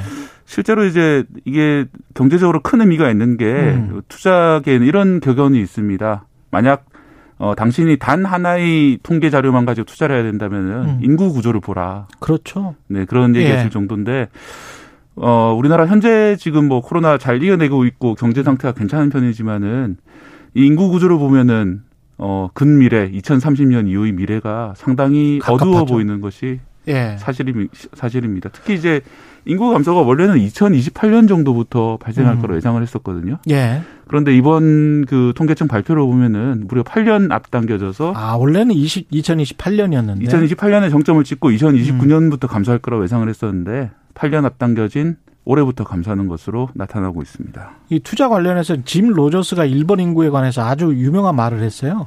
어떤 말을 했냐면 아이를 많이 낳거나 이민자를 많이 받아들이거나 아니면 가난해지거나 세 가지 선택 방안이 있는데 네. 1번은 세 번째 방안을 선택했다. 그런데 이제 우리나라의 예. 합계 예. 출산율을 보면 일본보다 예. 훨씬 더 낮은 상황이거든요, 현재. 일본이 사실 한 1.4 정도는 돼요. 예. 일본도 아이를 꽤 낳는 거예요. 2는 미치지 못하지만 1.4 정도 되는데 우리는 지금 0.7대로 지금 내려가 있는 상황이기 때문에요. 와, 0.7이에요? 예. 진짜 전 세계에서 이런 독보적으로 가장 독보적으로 안, 많네. 네, 안 좋은 상황이고요. 어, 이렇게 이제 과거 예측보다 인구 감소가 내려간 이유를 보면은 역시 예. 코로나입니다. 음. 음. 하나는 신생아 수가 너무 적다. 음. 다른 하나는 해외로부터 이주자가 줄었다는 건데요. 예. 신생아 수가 줄었다는 거는 어, 그만큼 결혼을 안 하고 결혼을 미루는 경우가 많아졌기 때문인데. 그렇죠. 지난해 결혼이 그 전에보다 9.4% 감소했고 음. 올해도 뭐 비슷한 수준이고요. 또 외국인 유입이 유학생이라든지 음. 외국인 노동자들이 상당히 많이 유입이 됐었는데 예. 이 코로나 때문에 국경 간 이동이 좀 어려워지면서 음. 계속 줄어들고 있는 그런 상황입니다. 이게 결국은 결혼 안 하는 게 집값과 소득의 비대칭 때문에 그런 거 아니겠습니까? 네, 집값, 예. 소득, 그 다음에 육아 부담 뭐 이런 것들이 총체적으로 나타난 그렇죠. 그런 결국 우리 사회가 답을 못 찾았다. 여기에 이제 가장 큰 원인이 있는 것 같은데요. 아, 이게 진짜 사실은 웃을 일이 아니고요. 네. 정말 몰락을 하는 겁니다. 한 나라가 그냥 끝나는 거예요. 이렇게 가면. 네. 앞으로 보면은 이제 2030년 그러니까 9년 뒤만 돼도 지금보다도 초등학생이 절반으로 줄게 되고요. 음. 어, 65살 이상 노인은 25%가 됩니다. 전 국민의. 그러니까 급격하게 초고령화 사회로 가게 되는 그런 것이죠. 아, 이게 진짜 이렇게 계속 인구가 줄기만 하면 나중에는 어떻게 되는 겁니까? 어, 일단 인구 자체는 예. 어 2040년 정도까지는 그동안 이제 출생했던 인구들이 있기 때문에 예. 5천만 명 정도 수준은 유지가 될 것이다. 음. 보고 있습니다만 어, 그 뒤는 2070년까지 어는 3,700만 명, 지금보다 30% 정도 감소할 것이고요. 50년 뒤에는 3,700만 명? 예. 어, 인구 감소 속도가 갈수록 그러니까 가팔라지는 겁니다. 2020년대는 예. 마이너스 0.14% 정도인데 예. 어, 2040년대 마이너스 0.35%, 음. 또 2070년대에는 마이너스 1% 이상으로 급감을 하게 됩니다. 이렇게 되면은 경제가 우리 계속 투자 이야기, 경제 이야기 했습니다만은 뭐 경제가 좋아질 수가 없는 거 아닙니까? 네, 뭐 가까운 일본 사례로 봐도 예. 다 아실 텐데요. 가장 큰 문제는 생산 가능 인구가 감소한다는 건데 음. 15살에서 64살까지를 생산 가능 인구. 그렇죠. 네, 경제 활동을 하는 인구라고 보죠. 그런데 그 생산 가능 인구가 2030년에는 지금보다 350만 명 거의 10% 가까이 줄어들게 되고요. 음. 어 사실은 이제 뭐 다른 게 똑같다면은 생산 가능 인구가 10% 준다는 거는 GDP가 10%가 날아간다. 그렇게 봐도 그렇죠. 되는 거죠. 예. 실제로 그래서 우리나라의 잠재 성장률이 급격하게 줄어들고 있습니다. 잠재 네. 성장률은 뭐 다른 변수가 없을 때 어, 인플레이션 없이 자연스럽게 성장할 수 있는 비율을 잠재 성장률에 부르는데 음. 2000년대 초반 같은 경우에는 3.8%였어요. 이게 음. 아주 높은 정도 양호한 상황이었는데 어, 최근에는 이제 1.9% 정도로 떨어져 있는 상황인데 2030년 이후에는 0.8% 정도로 떨어지고 잠재 성장률이 예, 어느 예. 시점에서는 마이너스가 될 것 같다. 이런 얘기가 완전히 일본화가 되는 거죠. 네. 예. 네, 또 하나 일본이 되는 것인데 그더 예. 우려스러운 점은 일본보다도 지금 학계 출산율이 낮은 상황이고 훨씬 더 속도가 빠르다. 네, 일본은 옛날 제국주의 시대부터 여러 가지 자산을 많이 벌어놓은 게 많습니다. 그 100년 동안 무역흑자를 네. 이룩한 나라고요. 우리는 한 30년 동안 무역흑자를 이루고 있는 나라이기 때문에 네. 벌어놓은 게 훨씬 더 많습니다. 우리보다. 일단 인구가 줄어들게 되면은 네. 내수 시장이 많이 줄어들게 됩니다. 음. 또 내수 시장을 보고 장사를 하셨던 소 상공인이라든지 자영업자 많이 고통이 더 가중될 것이고요. 예. 수출 업체 같은 경우에는 아마 부족한 노동력을 로봇으로 대체하는 방식으로 또 해외 공장을 짓는 방식으로 어, 수출 기업들은 어떻게든 살아남을 것인데 음. 그 외에 이제 어, 한국인들을 상대로 하는 영업들이 많이 위축될 가능성이 높습니다. 마지막으로 어, 이민자를 이민자는 또 싫어하잖아요. 이민자. 네. 네. 결국은 이렇게 사람들이. 보면은 두 가지 정책이 있는 거죠. 음. 더 많이 낳고 마음 놓고 기를 수 있도록 만들 사회를 만들어야 되고 그렇죠. 또 하나는 이민자에게 문호를 넓혀야 된다는 것인데 음. 어 우리 사회가 그동안 예를 들어서 무슬림 사원 걸린 문제라든지 또 어, 탈북자 그러니까 음. 북한 이탈 주민이나 중국 동포 예, 중국 동포에 대한 처우 문제라든지 이런 음. 것들을 보면은 아직까지는 그렇게 많이 준비가 돼 있는 것 같지 않다. 그렇죠. 그래서 이 문제를 어떻게 풀어 나가야 될 것인가가 음. 어, 새 정부가 풀어야 될 가장 중요한 과제 중에 하나다 생각이 듭니다. 말씀 감사합니다. KBS 박대기 기자 박대기의 눈이었습니다. 고맙습니다. 네, 감사합니다. 예, KBS 일라디오 최경영의 최강사 2부는 여기까지고요. 잠시 후 3부에서는 김준일의 뉴스 탐구생활 준비되어 있습니다.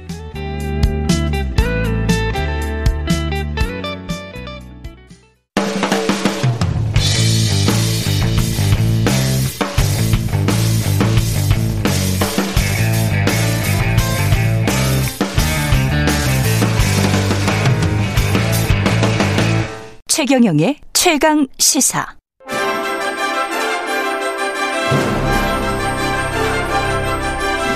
최강 시사 선정 2021년의 인물 핫 20.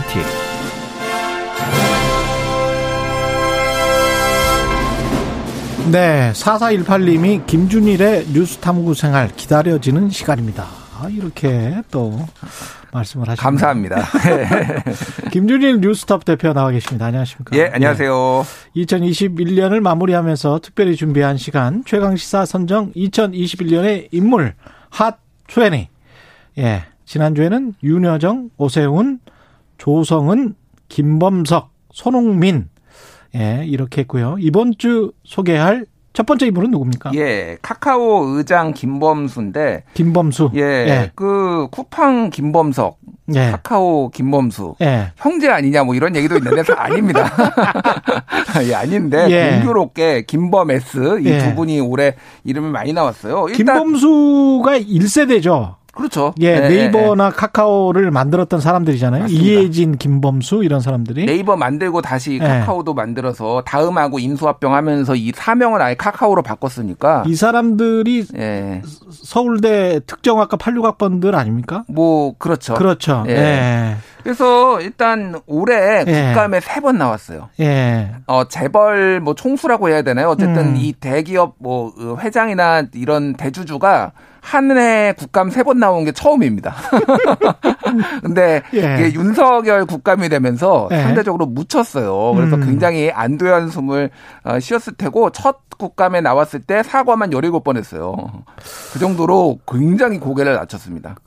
그만큼 이제 플랫폼 산업에 대한 견제, 그 다음에 아, 이게 진짜 사람들을 고용을 많이 시키고 다른 산업, 다른 자영업자 소상공인들을 침해하지 않는 그런 산업인가 음. 그 구조적인 그 질문들이 많이 있는 것 같아요 지금. 그렇죠. 지금 예. 이제 계열사가 156개거든요. 예. 이게 지금 웬만한 재벌사보다 더 많습니다. 근데 이게 대체적으로 보면은 156개. 예, 소상공인의 사업 영역하고 뭐 겹치는 거예요. 뭐 음. 뭐 있으면 꽃 배달 서비스, 미용실 막 이런 거에서 방식은 다 똑같아요. 플랫폼을 만들어서 사람들이 편하게 쓰게 하면서 수수료를 받겠다. 음. 근데 이게 이제 올해 크게 문제가 됐던 거는 역시 카카오 택시였고 거기에서 특정 콜에 한해서 이를테면은 그 수수료를 택시 기사들한테도 더 받겠다라고 하면서 이게 막 이제 갑질 뭐 논란이 되면서 이거가 이제 불려 나온 거고 그 다음에 이제 이런 사업들 다 재조정하겠다. 음. 그래서 제가 얘기를 들었는데 그 내부에서 불만들이 되게 많았대요. 카카오 택시 쪽에. 예. 그러니까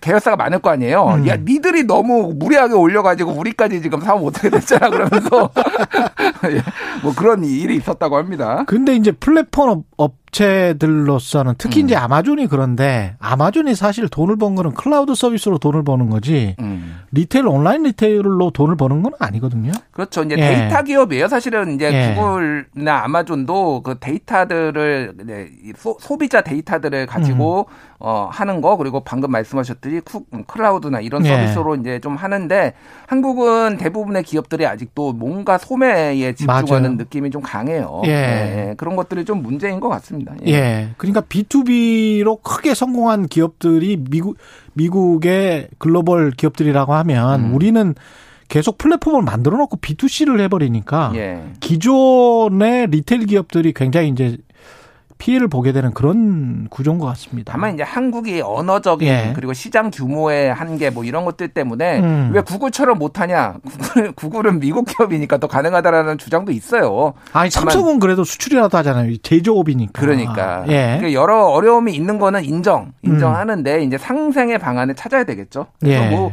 오, 지금 오늘도 보니까 그 김건희 씨의 그 한국 게임 산업협회 그 회장이었어요. 그 이분이. 당시의 회장이었습니다. 그렇죠. 근데 김건희 씨 본 적 없다. 뭐 이런 입장이 나왔어요. 그래서 끊임 끊임없이 고통받고 화제, 있다. 화제는 되, 고 있는 예. 네.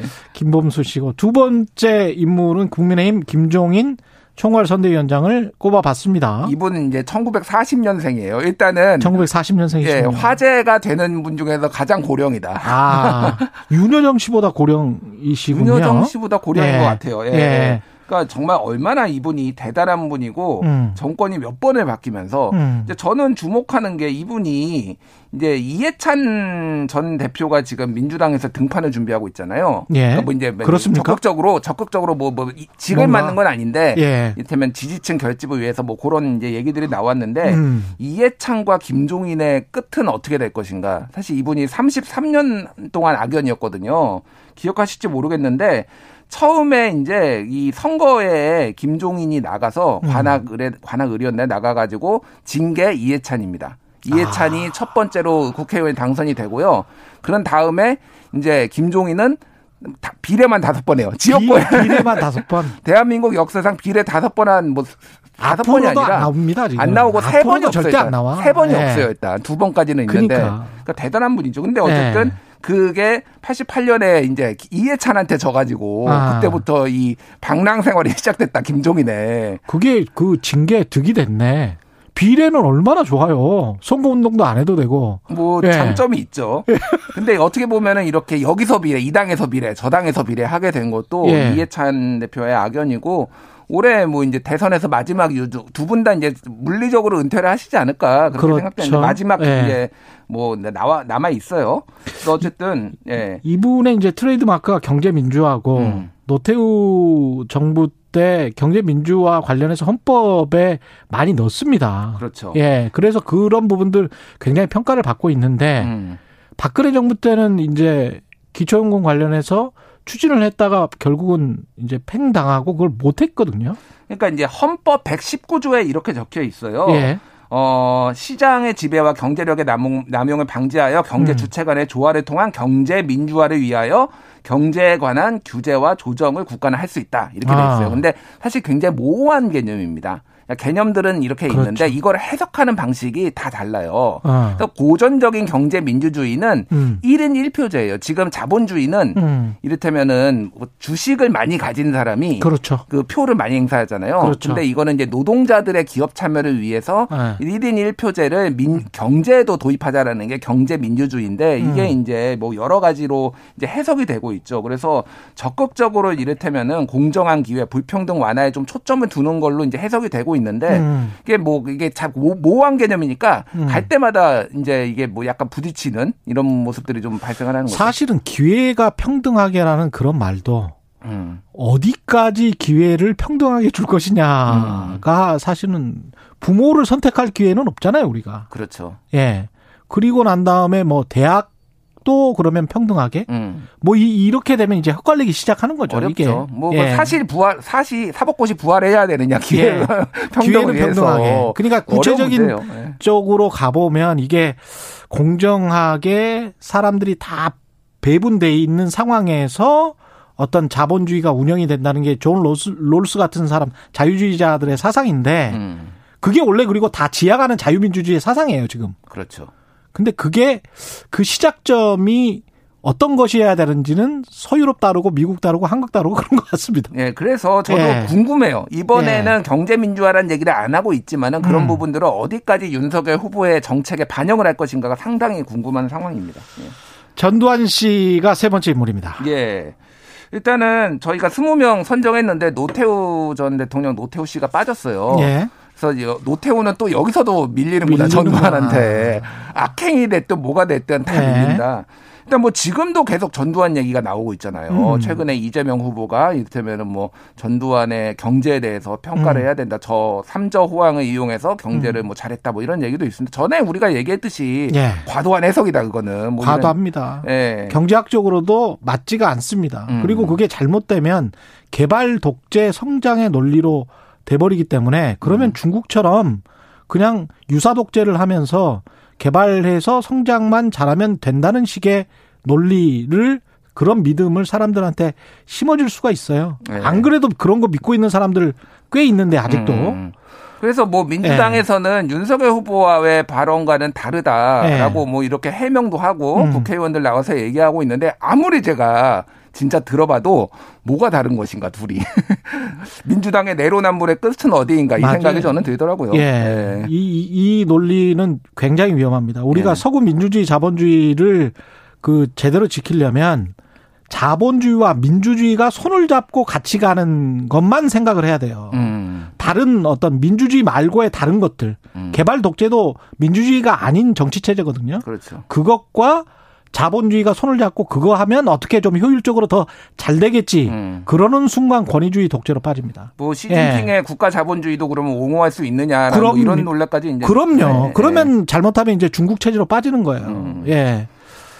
네 번째 인물은 어떤 분인가요? 네 번째 네. 인물은 이제 변희수 하사인데 고 변희수 하사죠. 그래서 네. 2017년에 하사 임관을 했고 음. 그리고 이제 성 정체성의 혼란을 겪다가 2019년에 휴가를 나와가지고 성전환 수술을 받고 여군으로 복무하기를 원했는데 2020년에 군에서 심신장애 3급으로 전역 처분이 내려지고 이에 불복을 해서 이제 강제 전역 처분 취소 소송 제기를 했는데 소송 중이었죠. 근데 올해 3월에 극단적인 선택을 했습니다.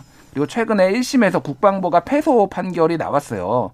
그리고 오늘 또 나온 기사인데 군 사망 규명위에서 변이소 하사 사망과 강제 전역과의 연관성이 있는지 여부를 조사를 하겠다라고 음. 하면은 이게 이제 여기에서 인정을 받으면은 순직을 한 것으로 아. 예, 예, 뭐 그런 가능성 뭐 100%는 아니고 그런 가능성까지도 좀 열려 있는 상황입니다. 됐으면 좋겠네요. 그나마 안타깝긴 하지만 예. 다섯 번째 인물은 김연경 선수네요. 예, 뭐 스포츠 지난주에는 이제 손흥민 선수, 음. 뭐 이번 주에는 김연경 선수죠. 김연경 선수는 정말 뭐라 뭐라고 해야 될까요? 저는 개인적으로 정말 좋아합니다. 그 시원시원함. 쿨하죠. 어, 쿨하죠. 예. 예. 김연경, 손흥민 이런 사람들은 다른 한국인의 다른 인류인 것 같아요. 음. 예. 뭔가 멋져. 뭔가 예. 이 경기 중에 예. 약간 약간 거친 언어도 막 쓰거든요. 그러니까 뭐 욕설은 아닌데 그게 저는 카리스마로 뭔가 이런 보이더라고요. 리더십이 필요합니다. 예. 김연경 같은. 예. 그리고 지난 도쿄올림픽에서 보면은 가장 주목받았던 단체 경기가 이 여자 배구가 아니었나 그렇게 생각을 해요. 그렇죠. 그래서 이번 도, 도쿄올림픽 같은 경우에는 성적보다는 어떤 음. 스토리 텔링 이런 거에 사람들이 많이 집중을 했잖아요. 그것도 새로운 현상이었고 새로운 현상이었죠. 그게 정말 반가운 현상입니다. 어떻게 보면. 예, 예. 금메달 따고 뭐그뭐 거수경례 하면서 뭐 국가에 충성하고 뭐 이런 인터뷰가 나왔었던 음. 게 20년 전인데 그러니까요. 자유롭게 이렇게 하면서 뭐 파리를 해도 음. 이렇게 부각되는 이런 분위기는 너무 좋습니다. 그렇죠. 네. 그래서 뭐, 어, 그, 뭐, 여러 이제 뭐, 감동을 줬고, 음. 김연경 선수뿐만 아니라 여자 배구 선수들이 다 좀 주목을 받는 이런 경우가 있었어요. 예. 근데 이제 뭐 올해 초 기억하시겠지만은 당 흥국생명이었죠. 그 팀 내에서, 어, 이다영 선수와 불화설에 이제 뭐그 자매죠. 예. 그 자매랑 이제 불화설에 있으면서 굉장히 어려움을 겪었죠. 음. 그래가지고 사실 뭐 이 두 분 이다영, 이재영 이 자매는 결국은 그리스로 갔나요? 그리스에서 지금 순수 생활을 하고 있고 예. 학폭 논란에 또 좀 휩싸여 본인이 휩싸인 건 아니지만은 음. 여러모로 좀 마음 고생을 많이 했다라고 볼 수가 있겠습니다. 예, 여기까지 해야 되겠습니다. 오늘 말씀 감사하고요. 지금까지 김준일 뉴스톱 대표였습니다. 감사합니다. 감사합니다. KBS 일라디오 최경령의 최강시사 듣고 계신 지금 시각은 8시 43분입니다.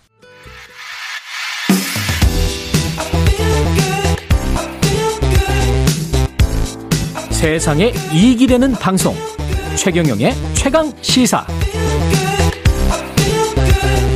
네, 얼마 전에 치러진 수능에서 정답 결정 유예라는 초유의 사태가 벌어졌었는데요.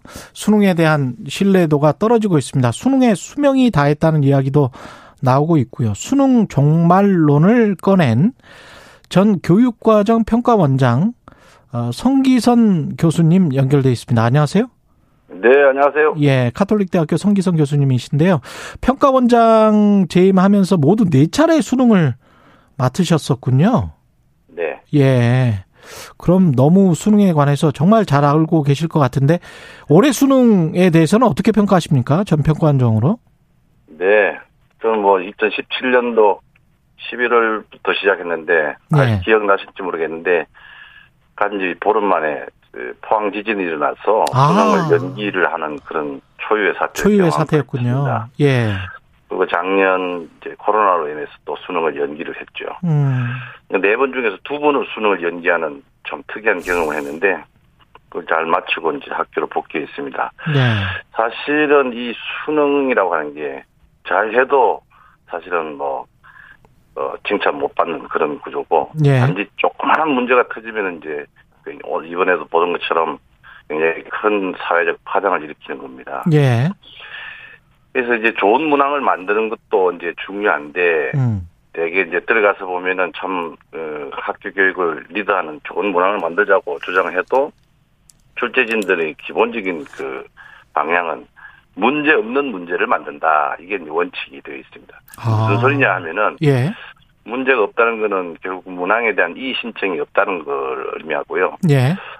좋은 문항을 만들어서 학생들의 그 공부와 학습을 안내하고 대학의 수학 능력을 테스트해야 되는데 실제로 이 저 수많은 문항 오류로 인한 문제가 많다 보니까 음. 변별도 중요하지만은 하여튼 이 이의 신청이 없도록 하는 것이 우선이다. 예. 그래서 지금 원래 이 생명과학 2가 문항에 그렇죠. 대한 이의 신청이 나오고 법원까지 가는 그런 상황이 발생하게 돼서 예. 저는 참 안타깝게 그렇게 생각하고 있습니다.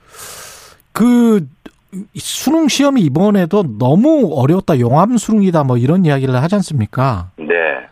그 이게 이렇게까지 어려울 필요가 있나? 네.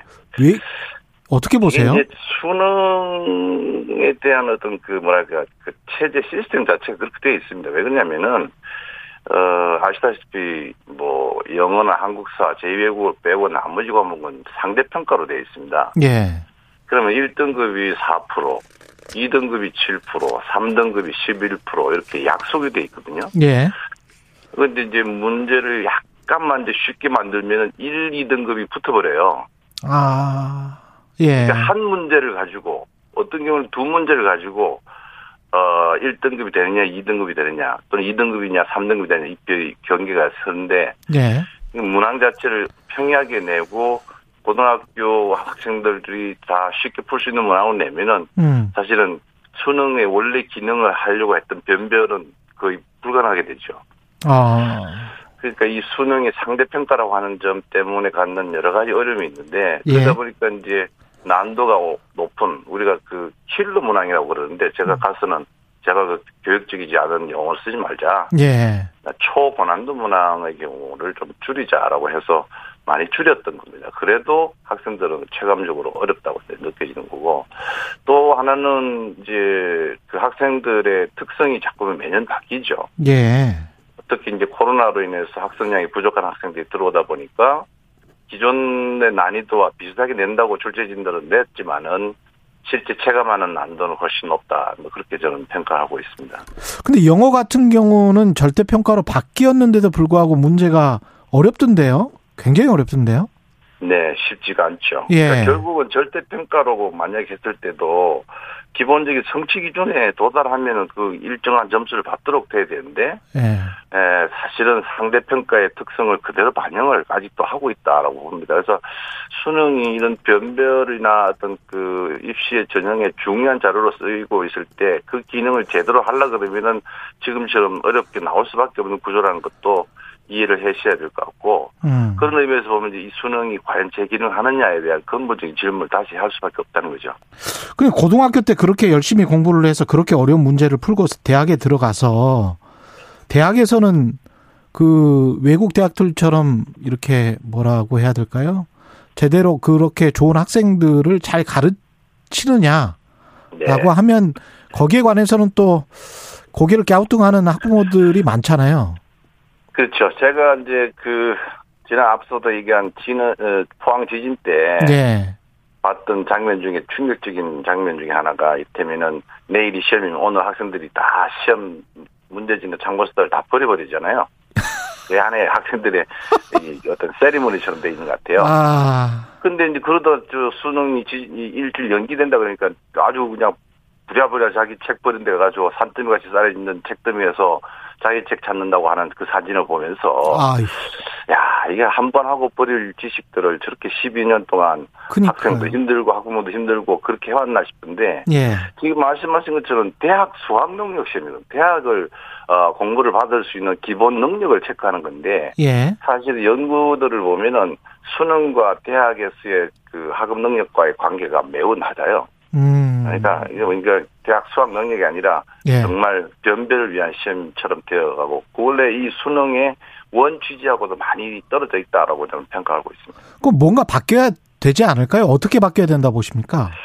네, 뭐 사실은 뭐 여러 가지 논란이 있고 변화에 대한 그 요구들이 있는데 저는 수능이 앞으로 이때면 이게 잘 알아야 될 게 예, 4년 예고제라는 게 있습니다. 대입시들. 예. 예. 그러면은 지금 바꾼다고 주장해도 4년 이후에 바뀌거든요. 아, 그렇겠습니다. 예. 예, 법령으로 정해져 있고요. 예. 왜냐하면 중학교 3학년 정도 되는 아이들이 음. 자기 대학 입학할 때 어떤 제도로 시험 칠지는 알고 있어야 된다는 점에서 그렇죠. 안정성을 위해서 이제 그돼 예. 있고요. 그다음에 2025학년도부터 고등학교 학점제가 들었습니다. 그렇죠. 고교학점제는 고등학교 1학년 1학기까지 공통 과목이 있고 1학년 2학 1학년 2학기부터 3학년까지는 진로 선택해서 자기의 어떤 선택형 교육 과정을 하기 때문에 음. 지금처럼 공통 과목을 중심으로 하는 수능이라고 하는 것은 불가능합니다. 사실은. 아 그렇게 되겠습니다. 예. 예. 그리고 또 고려해야 될 거는 지금 학생 수가 급감을 하고 있고 음. 대학들이 굉장히 심각한 위기를 학생 수 모집에 어려움을 그렇죠. 예.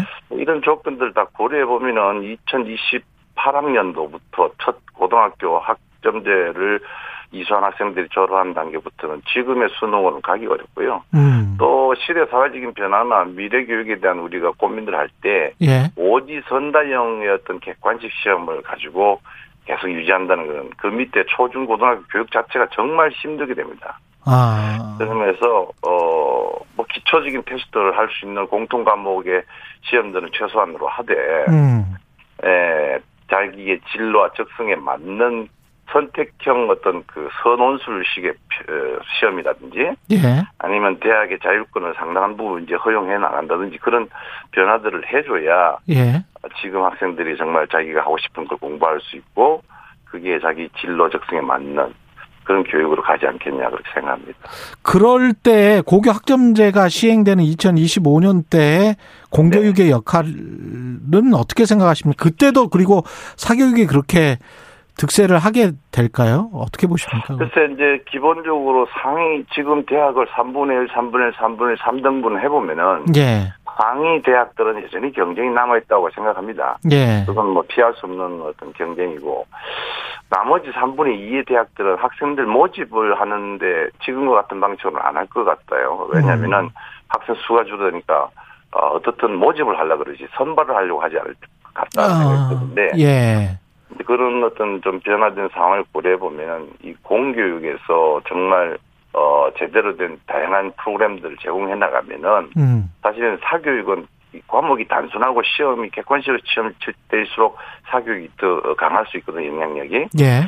학교 교육이 다양화돼 버리면은 사교육을 오히려 따라가기 힘들 정도로 어 사교육 의존도가 좀 줄어들 가능성도 있다. 음. 그래서 공교육은 정말 어 학생들의 기초 학력이나 기본적인 사회생활이나 또 미래의 사회를 살아갈 수 있는 핵심 역량이나 음. 이런 쪽으로 충실히 가르쳐 준다면은 어, 충분히 공교육의 역할을 할 수 있지 않겠냐는 생각이 듭니다.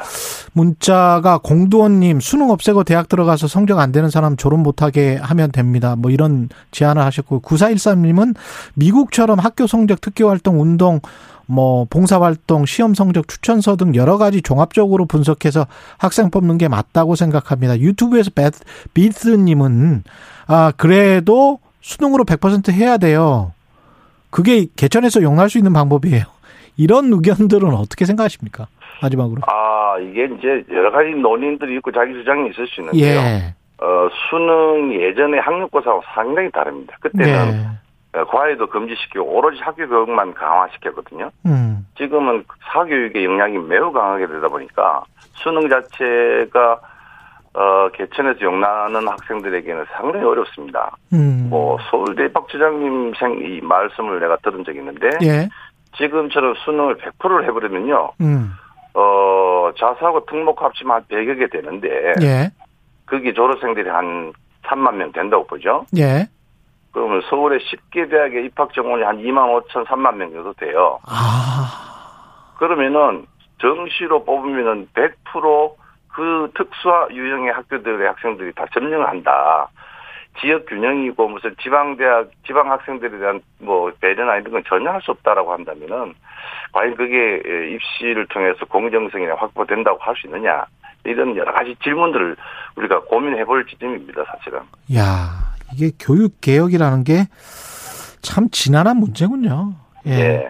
마지막으로 꼭 하고 싶은 말씀 없으세요? 그 교육 개혁과 관련해서 수능 네, 포함해서. 저는 이, 이 선거 과정에서 음. 대선 공약으로 지금 수능을 어떻게 하겠다 하고 이 공약을 사실은 좀 안 했으면 좋겠습니다. 왜냐하면은 아. 그렇게 해봤자 예. 앞서 얘기한 것처럼 4년 이후에 그게 어느 정도 적용되는 거고 그렇죠. 저 정권이 바뀌는 시점이거든요. 음. 내년 7월 달에 국가교육위원회가 들어서는데요. 예. 그, 그 위원회에서 2024년도에 발표를 하면 2028학년도 고교 학점제와 관련된 입시 제도를 발표할 수 있을 것 같습니다. 그건 음. 사회적 갈등이나 이슈가 있는 부분은 그냥 결정하지 말고 예. 충분한 수기 과정을 거치고 사회적 합의 과정을 거치는 과정이 필요하고 그걸 할 역할을 할 기구가 국가교육위원회거든요. 알겠습니다. 예. 네, 그런 부분을 조금 더 믿고 기다려 주시면 좋겠다. 카톨릭 대학교 성기선 교수님이었습니다. 고맙습니다. 네, 고맙습니다. 예, 12월 15일 수요일 KBS 일라디오